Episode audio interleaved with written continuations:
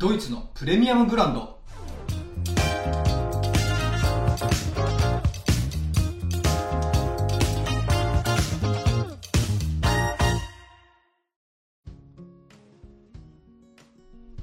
カーライフスタジオコンセンスの川瀬です。いつもご視聴いただきましてありがとうございます。チャンネル登録高評価コメントなども本当にありがとうございます。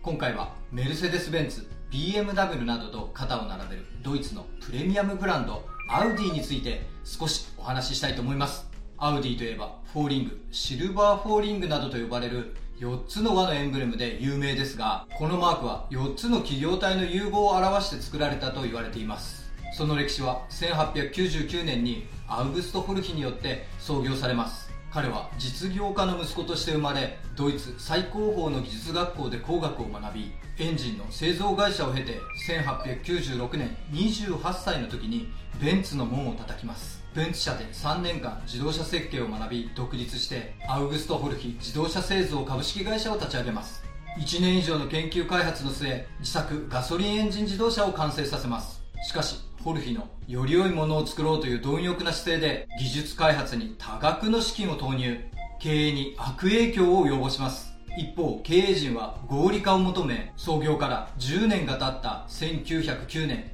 自らが立ち上げた会社を追い出されることになります。諦めきれないホルヒは向かい側の土地にアウグスト・ホルヒ自動車製造有限会社を設立。このことが裁判となり自分の名前を会社名として使えなくなりドイツ語のホルヒと同じ意味を持つラテン語でアウディを社名に起用し1910年にアウディが誕生します。ホルヒはガソリンエンジン自動車を日常的に快適に使えるようにするため技術開発に注力します。1911年からは自動車レースにも積極的に参加し上位を占めるなど輝かしい結果を残し創業から数年のうちにアウディの名は世間に広まっていきます。経営も軌道に乗り始め順調かと思われた矢先第一次世界大戦が始まりドイツの自動車産業界は窮地に追い込まれます。大戦中は軍事工場として何とか存続はしますが終戦後アウディの経営は急激に苦しくなり生産も3分の1にまで落ち込んでいました。その後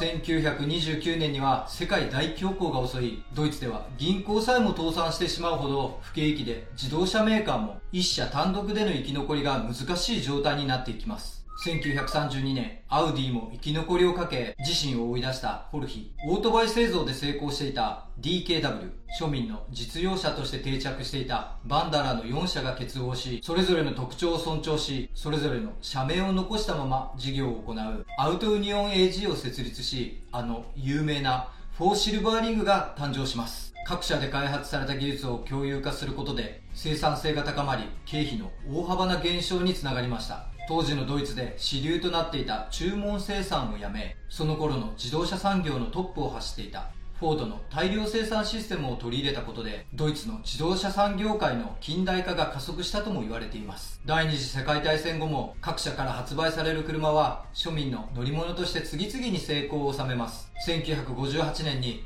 ダイムラーベンツの傘下となりダイムラー社の小型部門としての役割を担います。1962年にはダイムラーの経営方針の転換などでフォルクスワーゲンに売却され以降フォルクスワーゲングループの傘下に入ることになります。1965年からはアウディとしての生産が再開しフォルクスワーゲングループの中上級モデルの製造ブランドとして発展します。1970年初代アウディ100を発表。このアウディ100はフォルクスワーゲン傘下となり独自開発を禁じられている中極秘に進められた開発はなんとか販売にこぎつけ新生アウディ誕生のきっかけとなったモデルです。発表後大きな話題となり1976年の生産終了まで約80万台が生産される大ヒットモデルとなります。1980年には優れた走行性能と安定性を実現した四輪駆動システムクワトロを発表。搭載されたモデルはラリーで大活躍しブランドイメージの向上に大きく貢献します。1990年代に入ると洗練されたデザインと最新技術の詰まったモデルを次々に発表。プレミアムブランドとしての地位を確固たるものにしていきます。今回はドイツのプレミアムブランドアウディについてざっくりとお話しさせていただきました。アウグスト・ホルヒの技術開発品質へのこだわりは